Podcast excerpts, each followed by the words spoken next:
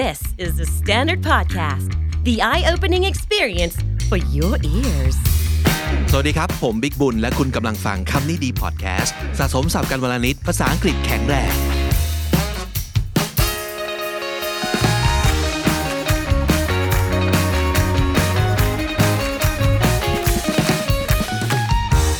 คุณฟังครับถ้าเกิดอยากได้คอนเทนต์ที่เป็นการฝึกภาษาอังกฤษโดยเฉพาะหรือว่า คอนเทนต์สองภาษานะครับ คุณมาถูกที่แล้ว you have come to the right place because that's what we have on Candy Studio YouTube channel so please hit subscribe and also the notification bell อ่าวันนี้มาพร้อมกับน้องดิว สวัสดีครับ สวัสดีครับ น้องดิว intern Gen 4ของเรานะครับครับ เป็นยังไงบ้างครับ ฝึกงานมาได้กี่เดือนแล้วเนี่ย เดือนครึ่งแล้วเดือนครับครึ่งแล้วนะฮะใช่สนุกสนานไหมสนุกมากๆครับ ได้อันทำหนึ่งอะไรครับ ได้ทำอะไรที่ท้าทายนะฮะมีสิ่งหนึ่งที่ดิวสังเกตไหมว่าครับคุณผู้ฟังเราเนี่ยจะอยากได้เสมอเลย อาจจะมีการมาคอมเมนต์ มีการมาอ่า request ไว้นะฮะครับว่าอยากจะให้ทำก็คือคอนเทนต์ที่ช่วยเขาฝึกภาษาอังกฤษอืมแล้วยิ่งในช่วงนี้มันจะเป็นช่วงแบบล็อกดาวน์เราไปไหนไม่ได้เนาะใช่การไปข้างนอกเพื่อไปเรียนรู้ว่าอาจจะยากนิดหนึ่งค รับเพราะฉะนั้นเราอาจจะมาช่วยคุณผู้ฟังของเรา คุณผู้ชมของเราว่าทำยังไงนะ เขาถึงจะฝึกภาษาอังกฤษด้วยตัวเองได้อืมอ่าดิวมีไอเดียไหมฮะ ครับก็อย่างแรกเลยที่ป๊อปขึ้นมาในหัวสำหรับการฝึกภาษาอังกฤษด้วยตัวเองสำหรับดิวตอนที่เราเริ่มตอนแรกๆเนี่ยก็คือ การอ่านนิยายโอ้อืมถ้าสมมติเกิดพูดมาอย่างนี้แล้วเนี่ยหลายๆคนอาจจะรู้สึกอย่างนี้แน่เลยดิวว่าครับโหยมันยากอะ อ่านตำราแบบ ในห้องเรียนยังจะไม่ค่อยรอดเลย จะให้ไปอ่านนิยายเลยเหรอ อืมดิวคิดว่ายังไงอะก็คือคิดว่าจำเป็นครับจำเป็นที่จะต้องเริ่มอ่านนิยายภาษาอังกฤษ แล้วก็เอิ่มการที่เราแบบว่าพยายามคลำไป แล้วก็พยายามเลือกหนังสือที่มันน่าสนใจแล้วก็เหมาะอ๋อกับระดับภาษาของเรา จะช่วยให้เราพัฒนาภาษาอังกฤษ ได้เยอะมากๆ เพราะว่าในนิยายเนี่ยจะมีทั้งคำศัพท์ที่น่าสนใจ แล้วก็มี dialogue เป็นบทสนทนาที่ทั้งใช้ในชีวิตประจำวัน แล้วก็แบบว่านำไปใช้ได้จริงด้วยครับเพราะฉะนั้นได้ยินคีย์เวิร์ดอันหนึงคือ มันต้องหาหนังสือที่เหมาะกับตัวเองใช่เนาะคือรู้ว่าเลเวลของตัวเองประมาณไหน หรือคีย์เวิร์ดอีกคำหนึ่งที่พี่ชอบมากเลยคือคลำอืมเพราะว่านั่นคือสิ่งที่เราทำจริง ๆ นะ ตอนใช่จำได้เลยว่านิยายตอนที่เราเริ่มอ่านแฮร์รี่พอตเตอร์อืมมันก็ไม่ใช่หนังสือที่ง่ายที่สุดในการอ่านเหมือนกันนะ ทั้งใช่เอ่อสำนวนความเป็นบริติชที่เราไม่ได้คุ้นเคยถูกต้องใช่ไหมหรือว่าเอ่อความ colorful ของภาษาที่ JK Rowling นี่ใช้ได้หลากหลายและสนุกมาก มันก็ไม่ใช่เรื่องง่ายสำหรับเราแต่ว่าด้วยความที่มันสนุกอะครับ เราก็เลยยอมอยู่กับมันแล้วคลำไปเรื่อยๆใช่เพราะฉะนั้นอันหนึ่งที่ถ้าเกิดอยากจะให้แนะตอนนี้เลยก็คือว่าอย่าไปซีเรียสกับการที่เราต้องเข้าใจทุกคำจริงอืมๆอยู่กับมันถูกต้องสนุกกับมันไป วันนี้เชื่อว่าดิวน่าจะมี tricks and tips ในการแบบฝึกภาษาอังกฤษด้วยตัวเอง โดยการอ่านนิยายภาษาอังกฤษมาฝากทุกคนอะมีอะไรยังไงบ้าง แต่ว่าก่อนอื่นเลยเนี่ยต้องถามดิวก่อนว่าเอ่อการอ่าน นิยายเนี่ย มันเราต้องอ่านมันยังไงอะอืมอืมมันมีวิธีหรือว่ามันมีประเภทของการอ่านเลยไหมว่า ถ้าเป็นนิยายเนี่ย มีครับฮะก็คืออย่างที่พี่พิกบอกเมื่อกี้ เราไม่จำเป็นต้องอ่านเพื่อเข้าใจทุกอย่างใช่ไหมครับ เพราะฉะนั้นการอ่านเนี่ยมันจะมี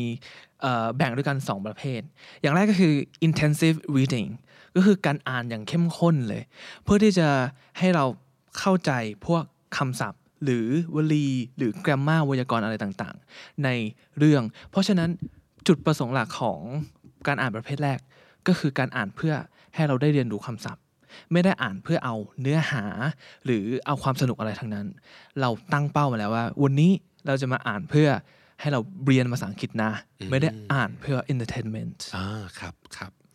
แล้วถ้าถ้าอีกแบบหนึ่งล่ะ อีกแบบหนึ่งก็คือ extensive reading อ่า extensive ก็คือการอ่านขยายแบบว่า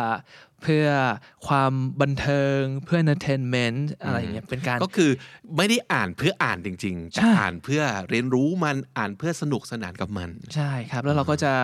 ดูพวกเอ่อเนื้อเนื้อหาแบบว่าว่าเขาทำอะไรที่ไหนเมื่อไหรอย่างไร มากขึ้นแทนที่จะมาวิเคราะห์ทุกคำทุกวลีทุกประโยคว่าอันนี้หมายความอย่างนี้นะอืม intensive extensive ผมว่าก็ต้องแล้วแต่ว่า เอาจริง ๆ สมมุติว่าหนังสือเล่มเดียวกันน่ะเราจะอ่านใช้การอ่านทั้งสองแบบควบคู่กันไปก็ได้ ได้ครับ หรือว่าพี่ก็เคยเคยเหมือนกันที่อ่าเราอาจจะอ่านแบบ extensive คือสนุกไปก่อนลุยๆไปก่อน แล้วเฉพาะบางช่วงบางบท บางพารากราฟ แล้วก็มา intensive กับมันเพราะรู้สึกว่าเฮ้ยพารากราฟนี้น่าสนใจบทนี้น่าสนใจ แล้วก็มาเข้มข้นกับมันอย่างนี้ก็ได้เนาะ ใช่ครับ แล้วค่อยกลับมาวิเคราะห์มาคลำไปอีกรอบหนึ่งครับอะงั้นถ้าสมมติเกิดเรารู้แล้วว่าในหนังสือหนึ่งเล่มเนี่ย เราควรจะต้องเลือกให้มันเหมาะสมกับเราหรือว่าต่อให้รู้สึกแบบมัน above our station ไปนิดนึงคือ ยากกว่าที่ปกติเราจะอ่านได้ มันก็จะเป็นการเรียนรู้ที่ดีเหมือนกันใช่นะครับ แล้วก็มันสามารถสนุกกับสิ่งนั้นได้เหมือนกันนะครับ ทีนี้เรารู้แล้วว่าวิธีการอ่านมีแบบไหนบ้าง มีทริคส์ and tips อะไรบ้าง ที่ดิวสามารถจะฝากให้กับทุกคนได้ครับ ครับอย่างแรกเลยก่อนที่เราจะอ่าน เราต้องเลือกหนังสือที่ใช่สำหรับเราก่อนใช่ไหมครับ วิธีการเลือกหนังสือก็คือดูสิ่งที่เราสนใจก่อนอย่างแรกแน่นอนนะครับ แต่ว่าก่อนที่จะซื้อหรือว่าจะเลือกหนังสือสักเล่มมาอ่านเนี่ยให้เราลองเปิดอ่านหน้าแรกๆก่อน the first few pages of the book you read some of them first and if you don't know the meaning of more than five word of phrases of that word you know just skip it just go and find the one that is right for you ก็คือดูเลเวลครับของคำศัพท์สำนวน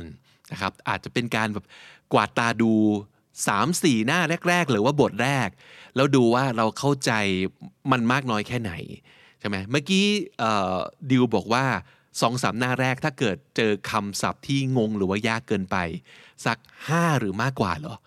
สำหรับใช่ดิวคือครับประมาณนั้นใช่ไหมใช่เออก็คือเล่มนี้อาจจะไม่ใช่แหละอืมเพราะถ้าสมมุติเกิดเราจินตนาการไปข้างหน้าว่า ถ้าเกิดเราต้องเปิดดิกตลอดเวลากับหนังสือเล่มเนี้ยมันก็จะไม่มีความลื่นไหลในการอ่านก็อาจจะหมดใช่สนุกครับได้ใช่นะครับอ่าก็คือดูเลเลเวลความยากนั่นแหละนะฮะครับอ่ามีอะไรอีกบ้างที่เราสามารถจะทำได้ ครับข้อแรกนะครับก็คือ watch the movie โอ้ ง่าย ๆ เลยคือไปหาหนังที่มันมาจากหนังสือ ถูกต้องดูเอ่อหนังที่เขาดัดแปลงมาจากหนังสือก่อน ดูว่าภาพมันเป็นยังไง เรื่องมันเป็นยังไง เพื่อให้เราพอได้มีไอเดียในหัวว่าเอ่อเรื่องมันดำเนินไปแบบนี้นะ มีตัวละครแบบนี้นะ เพราะว่าหลายครั้งเนี่ยเวลาอ่านหนังสือเราจะมีปัญหากับ characters ที่มันเยอะมากแล้วเราจำชื่อมันไม่หมด เพราะฉะนั้นพอเราดูหนังมาก่อน ดูเอ่อซีรีส์อะไรเงี้ยมาก่อน มันช่วยช่วยช่วยเยอะมากๆเลยครับอย่างน้อยมันเราเข้าใจเรื่องแล้วใช่ไหมแล้วเราแค่ไปดูว่าหนังสือจะเล่ายังไงอืมอีกทีหนึ่งใช่ไหมฮะต้องก็ง่าย ๆ เลยสมมติว่าหนังเรื่องที่คุณชอบ ถ้าเกิดคุณรู้ว่ามี novel เอ่อ edition หรือว่าเป็นใช่ novel version ก็เลือกอ่านเหล่านั้นก่อน เพราะผมเชื่อว่าหลายๆ คนนะจะได้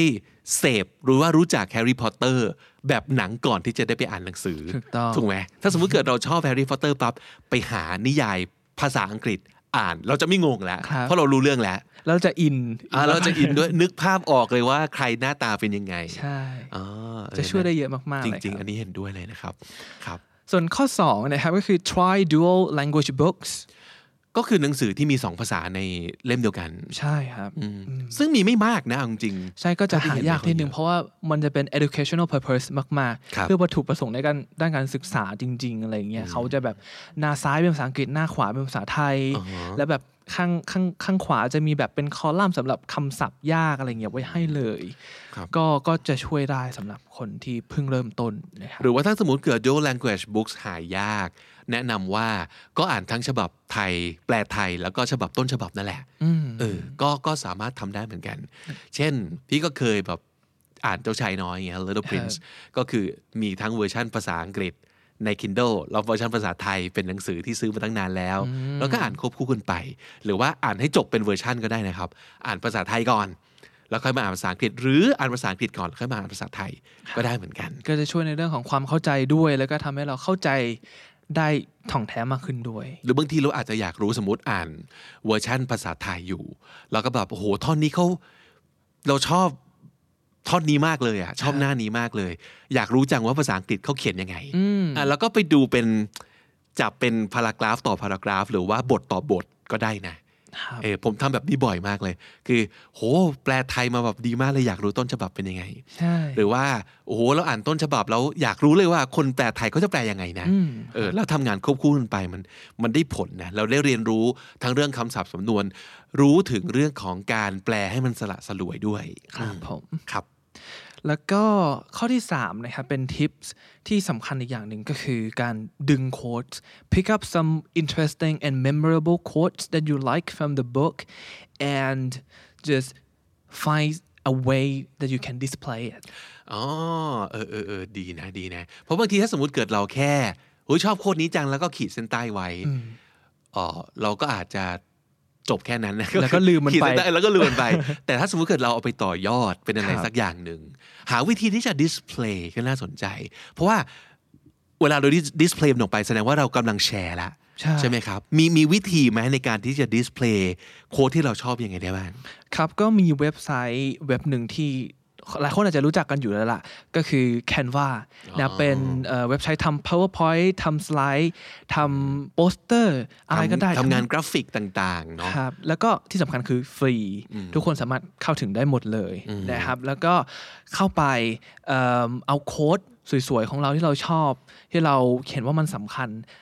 แปะเข้าไปแล้วก็ปริ้นออกมา คือไปเลือกฟอนต์สวยๆ ได้ ไปเลือก layer สวยๆ เท่ๆ ได้ครับแล้วก็เขาก็จะมีรูปประกอบให้ด้วยนะ ที่เราสามารถใช้ได้ฟรีใช่ก็เอามาประกอบ มันก็จะกลายเป็นเหมือนกับงาน artwork อันหนึ่งเป็นคอลเลกชันของเรา แล้วเราเอาไป display ที่ไหนดี ก็ติดผนัง เออ จริง ง่าย ๆ เลย ติดผนังห้อง หรือในโซเชียลของเราก็ได้เนาะใช่ IG ก็ได้แล้วหลายคนเปิด IG เพื่อที่จะเอ่อ โพสต์ quote อย่างเดียวเลยก็มีอืมหรือจริง ๆ ใน Twitter ก็ทำได้เอ่อ Pinterest ก็ยิ่งก็ยิ่งสวยเข้าไปใหญ่เลยใช่ไหมใช่เออครับก็หาวิอย่างที่บอกคือ หาให้เจอเอามาผลิตเป็นอะไรสักอย่างหนึ่งแล้วก็หาวิธี display มัน มันจะทำให้เราเกิด interaction กับหนังสืออกับจริง quote พวกนั้น แล้วมันจะทำให้เรา จำมากขึ้นแล้วสนุกกับการอ่านหนังสือมากขึ้น จุดบทสนทนาได้ด้วยนะ อาจจะใช่เผื่อมีคนที่แบบเฮ้ยเป็นแฟนหนังสือเล่มนี้เหมือนกันอืมหรือว่าเขาอาจจะไม่ได้รู้จักหนังสือแต่ว่าเฮ้ยชอบ quote นี้จังเลยใช่แล้วก็มารู้ทีหลังว่าเฮ้ยมันมาจากหนังสือนิยายเล่มนี้เหรอเขาอาจจะครับไปตามอ่านก็ได้ แล้ว quote มันเป็นอะไรที่สำคัญมากสำหรับคนอ่านหนังสือบางทีเราอ่านมาเยอะมากๆ แต่เราอาจจะลืมเนื้อเรื่องไปหมดแล้วแต่พอเราได้เห็น quote quote เนี้ยมันมัน spark ไอ้ memory ตรงนั้น แล้วก็ทำให้เราแบบ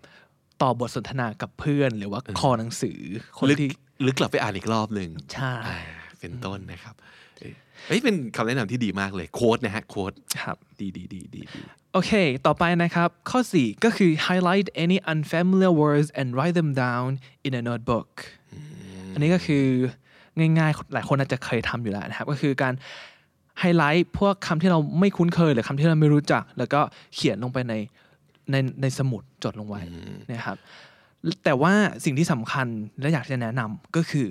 อย่าเพึ่งไปหาเอ่อคำแปลหรือว่าความหมายทันทีทันใดหลังจากที่เราจดไปเลยรอให้อ่านจบครบหนึ่งบทก่อน แล้วค่อยกลับมาเอิ่ม look up the meaning and find คำแปลอะไรแบบนี้ ก็คือเรา อ่านแบบ extensive ไปก่อน ใช่ แต่ไฮไลท์ไฮไลท์คำที่แบบเอ้ยยังไม่ค่อยเข้าใจอืมแล้วค่อยกลับมาอ่านแบบ intensive อีกรอบหนึ่งครับอ๋อพี่ขอแนะนำ Kindle จริง ๆ นะ ถ้าสมมติเกิดทุกคนมีแท็บเล็ตอยู่แล้วมี iPad อยู่แล้วเนี่ย Kindle เป็น แอปพลิเคชันที่น่าลงทุนกับมันมากเลยนะครับโหลดมาฟรีครับ แต่ว่าอ่ามันก็จะสามารถซื้อหนังสือเก็บได้ สิ่งที่ผมชอบเกี่ยวกับ Kindle ก็คือ มันมี tool ที่ช่วยในเรื่องการเรียนรู้เยอะ เช่น คุณชอบศัพท์คำไหนคุณปาดไฮไลท์ได้เลย ไฮไลท์เลือกสีเพื่อจัดหมวดได้ใช่อย่างสมมติผมส่วนตัวเนี่ยก็คือคำศัพท์ที่ไม่เข้าใจ ผมจะปาดเป็นสีเหลืองครับแต่โค้ดที่ผมอยากจะเก็บไว้ผมปาดสีเขียว อะไรอย่างนี้เป็นต้น แล้ว ทุกคำที่เราไฮไลท์ไว้เนี่ยโดยอัตโนมัติมันจะไปรวบรวมไว้ให้ในที่ที่เราสามารถจะเข้าไปดู แล้วก็เอาไปแบบจดต่อหรือว่าเอาไปรวบรวมมาไว้ได้เนี่ยครับง่ายขึ้น แล้วมันแยกสีแยกหมวดหมู่ให้ ใช่ฮะแล้วก็สามารถจะแบบสมมติจิ้ม แล้วก็ดู definition ตรงนั้นสดๆได้เลย ถ้าเราเลือกจะทำนะครับเออมันก็ ค่อนข้างมีความสะดวกเยอะเหมือนกันใช่ใช่แล้วก็เราสามารถแบบแชร์ได้เลยนะครับบางทีมันเป็น shareable เอิ่มอ่า passage เออสมมุติเราปาดเสร็จปั๊บแล้วก็จิ้มจิ้มแชร์ มันจะส่งต่อไปที่ Facebook Twitter อะไรให้เราเลยครับโดยอัตโนมัติ หรือว่ามันจะมีฟังก์ชันนี้ที่พี่ชอบมากคือ มันจะขึ้นเป็นจุดประแบบ เส้นไข่ปลาครับในที่ที่มีคนไฮไลท์เยอะอืมๆเออคือสมมติว่าทุกคนทั่วโลกที่อ่านหนังสือเล่มนี้เหมือนกันเนี่ยครับเขาจะไฮไลท์ตรงไหนกันบ้าง มันจะขึ้นให้เห็นเป็นจุดไข่ปลาเลยครับว่าตรงเนี้ยมันคือแบบว่า most quoted um, content อะไรอย่างเงี้ยซึ่งแบบมันจะทำให้เราเห็นว่าอ๋อตรงนี้แบบมีคนชอบเยอะมากเหมือนกันอะไรอย่างเงี้ยเออมันก็เป็นเครื่องมือที่ช่วยให้เราเรียนรู้ได้เยอะนะครับเป็นพลังของเทคโนโลยีเนาะในการใช่อ่านอีบุ๊กใช่ครับผมครับ แล้วก็อะกลับมาที่เอ่อการจดคำศัพท์นิดหนึ่งนะครับ หลังจากที่เราเอ่อวงกลมคำไว้หมดแล้ว อ่านครบหนึ่งเอ่อบทแล้ว ทีนี้เรากลับมาดูคำที่เราวงไว้เอ่อแล้วก็หาคำแปลทั้งภาษาอังกฤษ แล้วก็ภาษาไทยอืมนะครับ บางคนอาจจะคุ้นเคยแค่ เปิด dictionary ดูคำแปลซิแปลว่าอะไร แต่ แค่นั้นไม่พอ ต้องหา definition หรือว่าคำนิยามของคำนั้นในภาษาอังกฤษด้วย จะเป็นเว็บเอ่อ dictionary free เช่นแบบ Cambridge Oxford อะไรก็ได้ Collins Dictionary มากมายเนาะครับ พยายามทำทำตัวให้ชินกับกับ dictionary พวกนี้ครับก็คือว่าเอ่อหลังจากที่เราทำอ่านแบบ extensive ไปแล้วครับกลับมา intensive กับบางบางบทบาง paragraph ที่เราอยากจะ ตั้งใจกับมันแล้วเนี่ยแล้วก็เลือกคำออกมานะครับอาจจะเป็นคำไฮไลท์ที่สำคัญ tips ของผมคือ อย่าไฮไลท์คำเยอะเกินไป ต่อให้เรารู้สึกว่ามีคำมากมายเลยเลือก เลือกเฉพาะคำที่เราแบบรู้สึกว่าเอ้ยมันเจ๋งดีเนอะหรือว่าบ่อยมากเลยที่ผมจะใช้วิธีไฮไลท์แล้วลองเดาดูว่าคำเนี้ยมันน่าจะแปลว่าอะไรอ่าแล้วบ่อยครั้งเราจะเห็นคำเนี้ยโผล่กลับเข้ามาเรื่อยใช่ใช่ไหมเพราะมันเป็นคลังที่อยู่ใน คลังแสงของของนักเขียนคนนั้นๆใช่ เขาจะมีสไตล์ มีคำที่เขาชอบใช้อยู่บ่อยใช่ๆเออเราจะเริ่มจับได้ว่าเฮ้ยนักเขียนคนนี้ใช้คำนี้บ่อยมากเลยใช่นะครับแล้วก็คำเหล่านั้นแหละที่เรารู้สึกว่าพิเศษ เราค่อยจดแยกออกมาครับแล้วก็อย่างที่ดิวบอกดีชอบมากเลยก็คือเลือกเฉพาะคำจำนวนน้อยที่เราคัดสรรมาจริง ๆ แล้วเนี่ยไปทำงานต่อกับเรื่อง dictionary ครับนะครับหาคำแปลภาษาไทยปั๊บลองไปเปิดหาคำแปลในดิก ภาษาอังกฤษมากกว่าหนึ่งดิกครับนะครับเอ่อไม่ว่าจะเป็น Merriam-Webster จะเป็น Cambridge จะเป็น dictionary.com Collins อะไรก็ตามที แล้วก็เอานิยามของดิกที่คุณคิดว่านิยามได้ดีที่สุด เข้าใจง่ายที่สุดถูกคัดลอกมา ครับอ่า แล้วดิวยังบอกว่าเท่านั้นยังไม่พอใช่ไหมเท่านั้นต้องเอายังไปไม่ทำพอออะไรต่อครับ ต้องเนิร์ดมากกว่านี้ครับ ก็คือ construct a sentence with those words those vocabulary ก็คือสร้างประโยคเขียนประโยคของตัวเองขึ้นมา ไม่ต้องไปลอกจากเอ่อจากในดิกในอะไรอย่างเงี้ยอ่านะครับ พยายามฝึกใช้ประโยคพวกนั้นในคอนเท็กซ์จริง ๆ ของเราเองอืมเมื่อกี้ดิบอกว่าอย่าไปลอกมาแต่ว่าพี่คิดว่าเราดูต้นแบบมาได้นะอ่าได้ แต่ว่าเอามาเอามา เอามาบิดให้กลายครับเป็นคอนเทนต์ของเราเองครับเช่นสมมติว่า she eats rice every day เราก็อาจจะเปลี่ยนเป็น I eat pizza every week นึกออกไหมอืมคือแบครับบปรับเปลี่ยนมานิดนึง แต่พอให้เราเข้าใจว่า อ๋อคาว่า eat ใช้อย่างนี้ในประโยคนะครับอ่าแล้วเราก็เอามาแต่งประโยคแบบให้มันแบบหลากหลาย เออ นั่นก็เป็นวิธีฝึกที่แบบ เอาจริงคือดีมากใช่ๆดีมาก ๆ แล้วก็ผมขอแนะนเว็บหนึ่งครับที่ชื่อว่า playphrase.me play คือเล่น phrase คือวลีนะครับ แล้วก็ .me เว็บเนี้ยมันจะช่วยให้เราสามารถ search หาประโยคอะไรก็ตามสมมติว่าเรา search อ่าเราเราไฮไลท์แล้วก็ปาด quote ที่เราชอบในนิยายมาแล้วใช่ไหมอ่าเช่นสมมติว่าประโยคที่เราชอบมันคือ you can't handle the truth อ่าจากเรื่อง A Few Good Men ใช่ไหมครับเป็นแบบโอ้โหประโยคที่แบบ เขาเรียกว่าเป็นกับแคชชี่มากใช่ไหมแล้วอยากรู้ว่ามันสามารถเอาไปใช้ในบริบทไหนได้อีก ก็เอาคาว่า you can't handle the truth ใส่ลงไปในช่อง search ของ playfresh.me นะแล้วมันจะไปหาเอ่อประโยคเดียวกันจากหนังทั้งหมดเลยที่มีอยู่บนโลกบนโลกนี้ เออซึ่งแบบเอ้ยดีมากอะแล้วก็นอกจากนั้นอันนี้คือเป็นเรื่องของการแบบโยงสิ่งที่คุณเห็นในหนังสือไปที่หนังใช่ป่ะครับแต่ว่าถ้าสมมุติเกิดคุณอยากจะแค่เสิร์ชประโยคนั้นเลยอย่างเงี้ยขอแนะนำเลยเอ่อ goodreads.com อืมก็เป็นเว็บที่รวบรวมแบบโค้ดหรือว่ารีวิวหนังสือไว้ได้เยอะมาก ถ้าสมมติเกิดคุณลองไปเสิร์ชในเนี้ยคุณจะเจอโค้ด จากหนังสืออีกมากมาย มันจะได้เห็นว่าอ๋อประโยคเดียวกันเนี่ยมันถูกเอาไปใช้ในบริบทอะไรได้บ้าง อันนี้สำหรับอย่างที่บอกเรากำลังฝึกภาษาอังกฤษด้วยตัวเองแบบเนิร์ดสุดๆนะเนิร์ดสุดๆโดยการอ่านนิยายอ่าถ้าเกิดอยากจะไปเบอร์นั้นเนี่ยแนะนำเว็บไซต์เหล่านี้เอาไว้ใช้เป็นเครื่องมือในการเรียนรู้ได้นะครับ มาถึงข้อสุดท้ายครับดิวชอบข้อนี้มากเลย ก็คือ read out loud แปลว่าอ่านออกเสียง อ่านออกเสียงอ๋อ เคยเคยทำไหมเอาจริงทำบ่อยมากๆครับ ทุกคืน พี่ก็ทำว่ะ เออ แล้วแล้วตอนแรกเรานึกว่า คงไม่ค่อยมีใครทำแบบเราแต่จริงๆมีคนทำแบบนี้เยอะมากนะใช่เอออ่านออกเสียงมาเลยเพราะเรารู้สึกว่ามันก็จะช่วยฝึกให้